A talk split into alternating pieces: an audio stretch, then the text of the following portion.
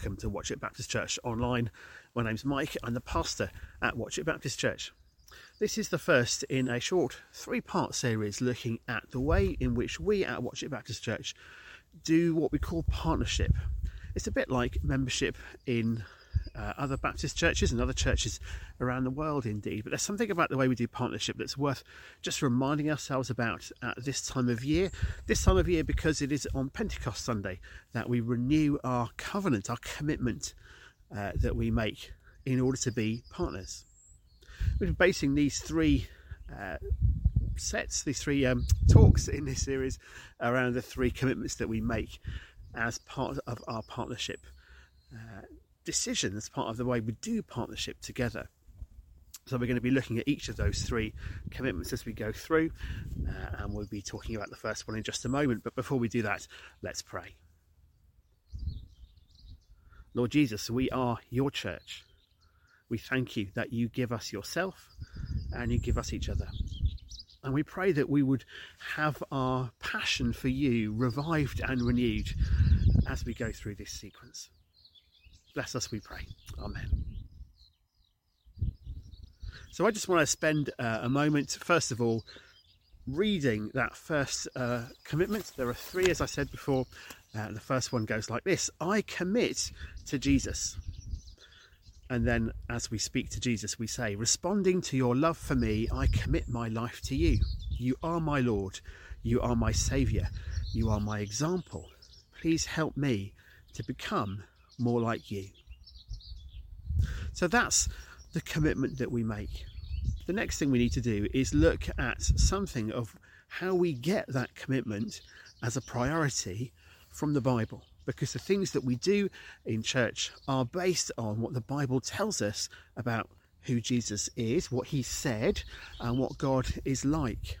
It also tells us all about the interaction between God and humanity throughout creation.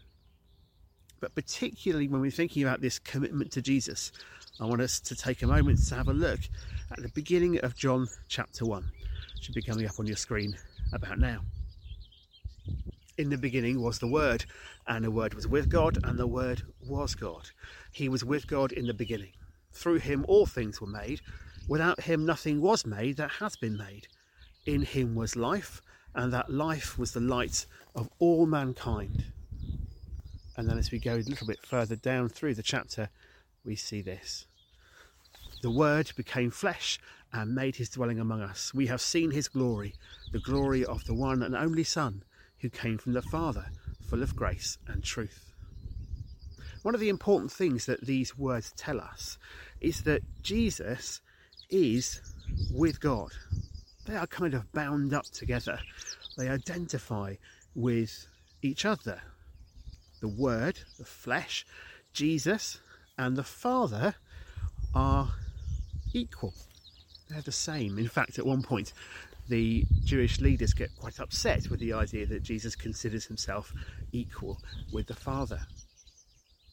What this means, though, is that Jesus has become humanity.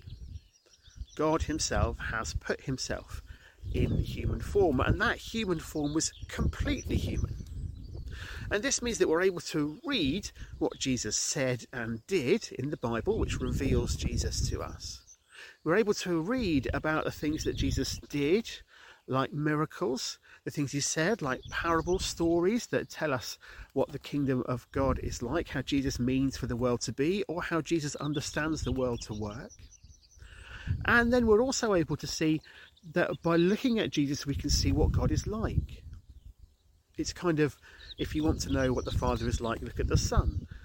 So we look at Jesus and see what the Father is like. All this means that we have an opportunity to try to be more like the Father by being more like Jesus. And that's at the heart of the commitment that we make, this first commitment. We want to be more like Jesus, to become more like Him. We want to commit to that. We want to make it something that we know we are signed up to and that we're making like a promise to ourselves and those around us that we're going to try to be like that. Now, becoming more like Jesus is at the heart of what being a Christian is. I very often refer to those who follow Jesus as disciples more than I do as Christians. That's because I like the idea that the disciple word means something like apprentice. So when we make this commitment, we're saying that we want to be like an apprentice to a master. We like to learn from the master. We want to be more like Jesus because he is the master and we are learning from him. So in this first commitment, we're saying some important things we're almost running a running a flag up a pole and saying this is the, the standard, the banner that I'm going to live under. I'm going to be a Jesus type person.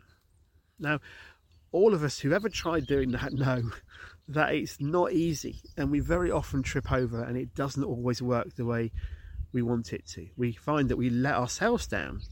We don't we don't get to where we want to be. We don't always live out the kind of characteristics and priorities that we want to live out. But Jesus knows this is the case. And at the heart of the story of Jesus' life is this experience he has of being executed. You'll often hear it referred to as the crucifixion, the point at which Jesus, who was identifiably, historically, a real human being, lived in a particular time and place, that he was executed by the Roman authorities at the encouragement of the Jewish leaders in that first century AD. That he was crucified, the Bible tells us, and Jesus himself tells us, in a way that means something, that makes sense of something, and which brings something about. So we commit to following a Jesus who has already committed himself to us. We're saying that Jesus, we recognize, has done things and said things and lived in a particular way for us. And so we want to sort of reciprocate. We want to, want to give back something of what's been given to us.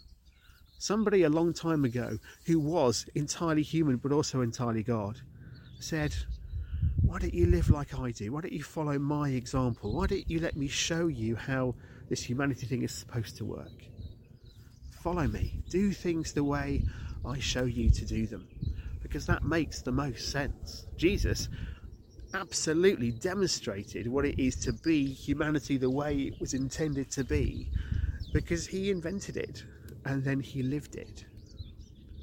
And so this commitment is about saying that's the kind of life I choose to live now, because we know that we're going to mess it up, we're going to feel like we let ourselves down, we're going to feel like we let down people around us, our families and friends, and those in our church, but especially feel that we let Jesus down. Because of all that, we need Him to build that bridge that keeps us connected with Him, so that when we let Him down, we don't just lose contact with Him. And so that's what we believe the crucifixion, that execution experience, and the resurrection that followed it that's what they did. They made all the things that go wrong not make the difference that they could make. He removes the impact of those things, takes away the barrier that they create between us and Him. And through resurrection, He makes a new life possible a life that goes beyond the body that we currently live in. Exactly how that works is perhaps for another time.